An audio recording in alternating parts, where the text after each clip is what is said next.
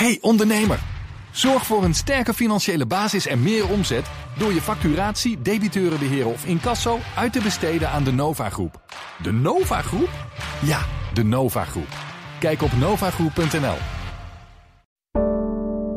Een goedemorgen van het FD.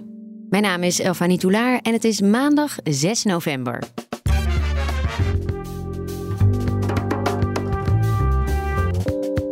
Rabobank zei geen zaken te doen met Braziliaanse boeren die betrokken zijn bij illegale ontbossing. Maar dat blijkt niet te kloppen. 326 boeren die van de Rabobank een lening kregen nadat ze eh, van de milieuautoriteit uh, een sanctie kregen vanwege ontbossen. Ja, dat is dus echt lijnrecht in tegen het, uh, het beleid van de Rabobank.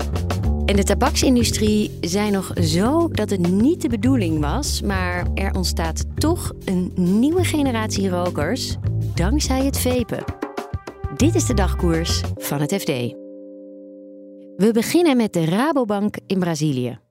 Ondanks wereldwijde inspanningen om de Braziliaanse Amazonewouden te beschermen, worden jaarlijks miljoenen hectare bomen geveld. FD-collega's Jeroen Groot en Jasper Been onderzochten de vraag of, en zo ja hoe, de Rabobank in Brazilië zaken doet met boeren die bij deze illegale houtkap betrokken zijn. Wij hebben onderzocht wat Rabobank precies doet in Brazilië. Uh, de bank is al jaren uh, onderdeel van hevige discussie uh, over wat internationale banken precies doen in dat land. in welke sectoren ze daar precies actief zijn. Rabobank is natuurlijk erg actief uh, in de landbouw. Financieren veel soja, financieren veel veeboeren uh, daar. En ook de multinationals die, daar, die daarboven hangen. Uh, en Rabobank is ook best een aantal keer dit jaar nog in opspraak gekomen over hoe zij daar financieren, wie ze daar financieren. En dat ze daarmee in verband gebracht worden met ontbossing. Daar werden ze al mee in verband gebracht. Ja, er zijn diverse NGO's. Dit, dit, jaar bijvoorbeeld nog Greenpeace, deze zomer. Die uh, hebben een risico-inschatting gemaakt van... Nou, de Rabobank zit voor zoveel miljard in soja... en zoveel miljard in, in, uh, in de vee-industrie in Brazilië. En dus zijn ze verantwoordelijk voor zoveel schade aan ontbossing bijvoorbeeld in Brazilië. En de reactie van de Rabobank op, op deze NGO's, op de rapporten van die NGO's... die is eigenlijk altijd geweest van... nou, nee, ons beleid is eigenlijk heel anders. Wij financieren geen ontbossing... en we hebben bovendien geen boeren in onze leningenportefeuille zitten die na 2005 betrokken zijn geweest bij illegale ontbossing in Brazilië. En dat is het soort bewering wat wij uh, hebben kunnen controleren. En wat kwam er uit die controle? Nou ja, we, we, wat we dus gedaan hebben is, is uh, een dataonderzoek op poten gezet. Om te achterhalen wie zijn nou eigenlijk de klanten van de Rabobank. en wie zijn nou eigenlijk ontbossers in Brazilië. En, nou, van dat eerste dachten we eigenlijk in eerste instantie dat gaat natuurlijk nooit lukken. Want ja, er bestaan helemaal geen lijsten van klanten van banken, maar dat blijkt in Brazilië dus wel te bestaan. Uh, er bestaat gewoon een database van de ontwikkelingsbank, met wie de Rabobank uh, in Brazilië veel samenwerkt. Uh, die bijhoudt in een, in een register online wie eigenlijk allemaal de, de boeren zijn die leningen krijgen van, van de Rabobank. dus al die leningen hebben we bekeken en die hebben we vergeleken met een register van de Nationale Milieuautoriteit, IBAMA. die houden bij aan wie zij allemaal uh, bestuurlijke uh, sancties hebben opgelegd vanwege ontbossing. Ja. en het mooie is, beide registers gebruiken de SOFI-nummers, de persoonsnummers van boeren.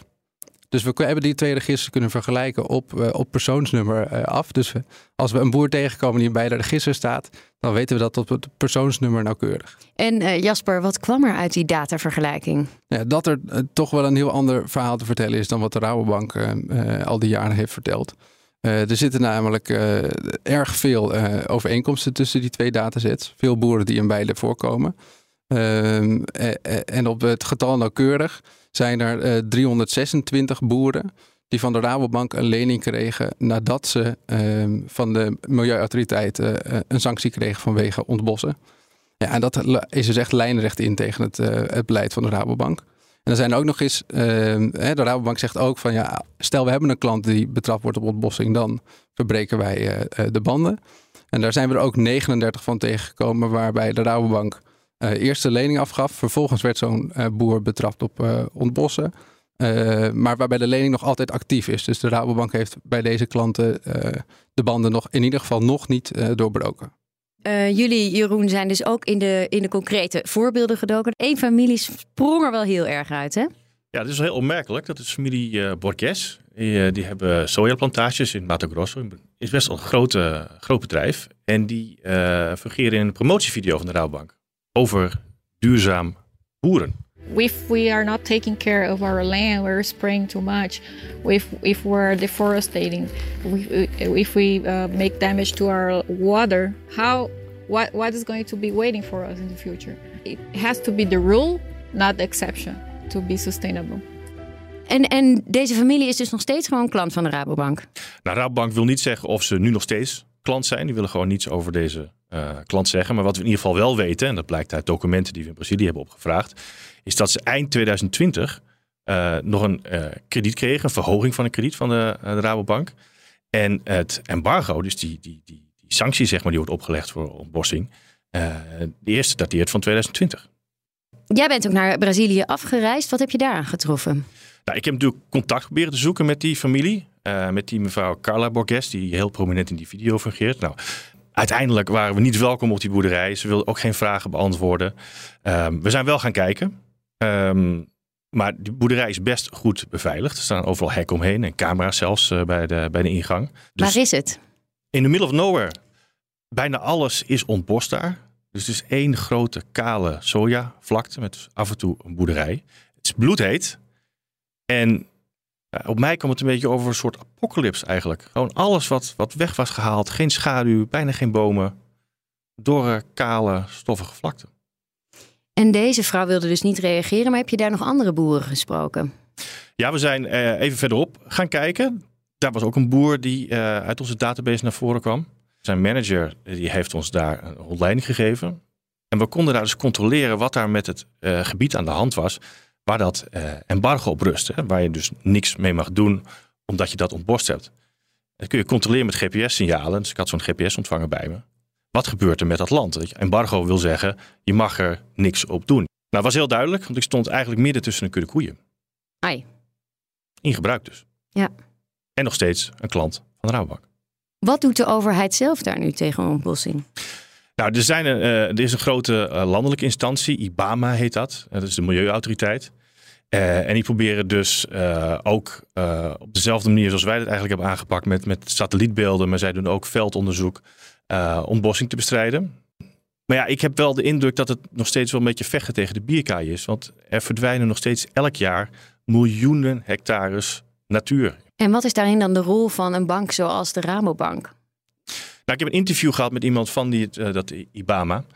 Um, en die zei van ja, die banken kunnen echt wel een, een, grote rol spelen. Want als je nou heel duidelijk in je, in, je, in je voorwaarden stelt, je mag het geld wat je van ons leent niet gebruiken voor ontbossing.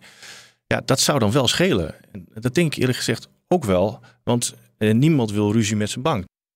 Jasper, uh, jullie hebben natuurlijk de Rabobank om een reactie gevraagd. Wat zegt de Rabobank hierover? Ja, zoals Jeroen zei, op individuele klanten gaat de bank niet in. Uh, maar over dataonderzoek uh, willen ze wel ingaan. We hebben ook twee keer gesprek gehad met Rabobank over onze bevindingen. En wat ze zeggen is, ja, het klopt inderdaad dat er, dat ze klanten in, in een portefeuille hebben die op, de, op de lijst van de Milieuautoriteit staan.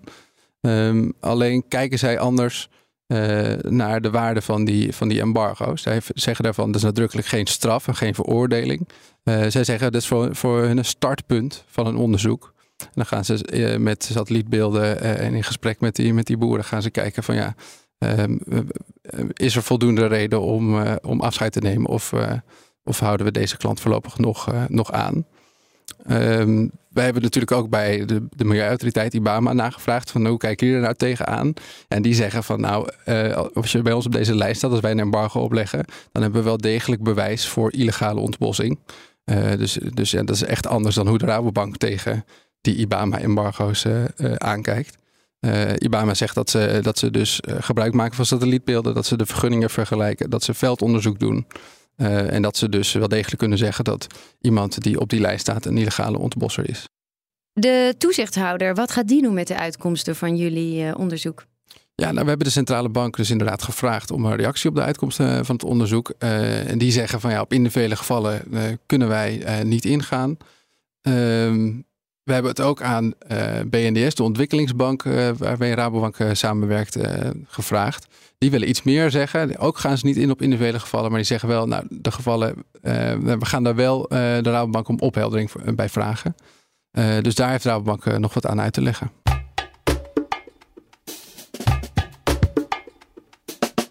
En dan naar het vapen.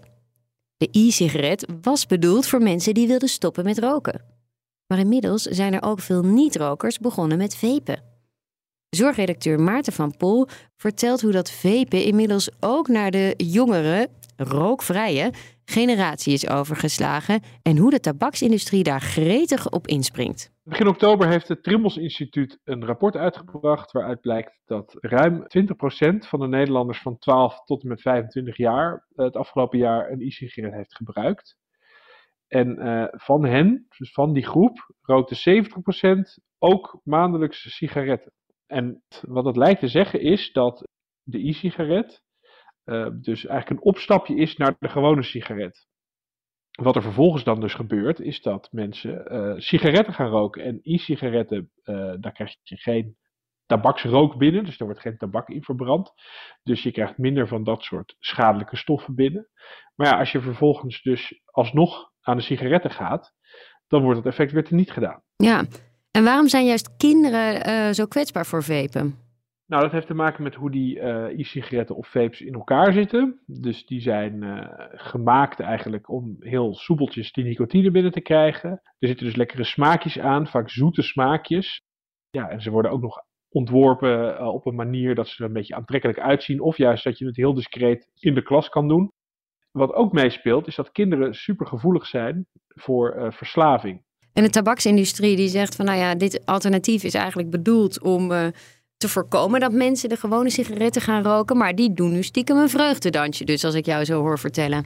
Die tabaksindustrie die heeft eigenlijk, zou je kunnen zeggen, twee motieven. Wat ze in al hun uh, marketingmaterialen en presentaties voor beleggers en al dat soort dingen, wat je daar heel erg ziet, is dat ze inzetten op alternatieven voor sigaretten. Het zijn wel allemaal nicotineproducten natuurlijk, want dat is hun, uh, hun bedrijfsmodel.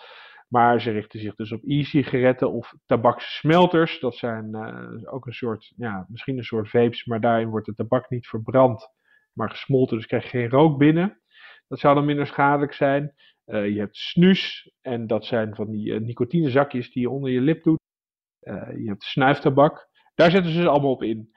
En ze zeggen dat ze dat doen omdat uh, sigaretten op hun retour zijn. Dus ze moeten een alternatief bedenken. Twee is, door al die nicotineproducten gaan dus mensen aan de nicotine. En zeker bij vapes uh, geldt dat dus vooral voor de jeugd. En uh, dan kom je op een hele akelige term. Wat zijn namelijk dan die jongeren die dan dus eerst aan de vape gaan en daarna gaan roken? Dat zijn replacement smokers. En dat betekent zoveel als uh, oudere rokers, die gaan op een gegeven moment, sommigen stoppen en uh, veel gaan ook dood. En die moeten dus vervangen worden. En dat uh, is dus de andere kant van het verhaal. Dus aan de ene kant heb je een alternatief voor roken, maar aan de andere kant is het ook een aanvoerlijn van nieuwe rokers. En wat zou je kunnen doen nou om dat aantal replacement smokers, zoals ze worden genoemd, binnen de perken te houden of terug te dringen? Nou, er is een, een, best wel een breed gedragen streven naar een rookvrije generatie. Drie maatregelen die steeds terugkomen zijn: uh, je kan uh, proberen te zorgen dat het moeilijk te krijgen is. Dus de verkooppunten, het aantal verkooppunten beperken. Nou, er zijn al allerlei regels voor. Vanaf 2025 eh, mag je e-sigaretten ook alleen nog maar in speciaalzaken kopen, bijvoorbeeld. Twee, dat is misschien nog wel makkelijker zou je denken, is dat je al die lekkere smaakjes die het aantrekkelijk maken om te vapen voor jongeren vooral, dat die verboden worden. Nou, dat gebeurt ook, toch? Een, uh, ja, dat is, ze, eigenlijk technisch gezien zijn, is het al verboden, maar de invoering is uitgesteld uh, tot 1 januari 2024. Maar de belangrijkste maatregel, volgens bijvoorbeeld uh, hoogleraar preventie Onno van Schaik, is accijns. En dat is heel simpel. Hoe duurder je een product maakt, hoe moeilijker het is, zeker voor kinderen, om het zich te kunnen veroorloven, of voor jongeren. Dus vooral bij jongeren werkt een accijns heel goed. Was de dagkoers van het FD. Morgen staat er weer een nieuwe aflevering voor je klaar. Het artikel van Maarten van Poel vind je op fd.nl. Daar vind je ook de webspecial van Jasper en Jeroen, die tot stand kwam met steun van het Fonds voor Bijzondere Journalistieke Projecten. Een hele fijne dag en graag tot morgen.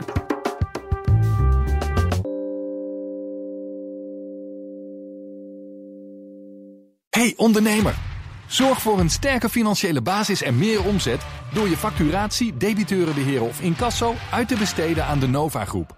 De Nova Groep? Ja, de Nova Groep. Kijk op novagroep.nl.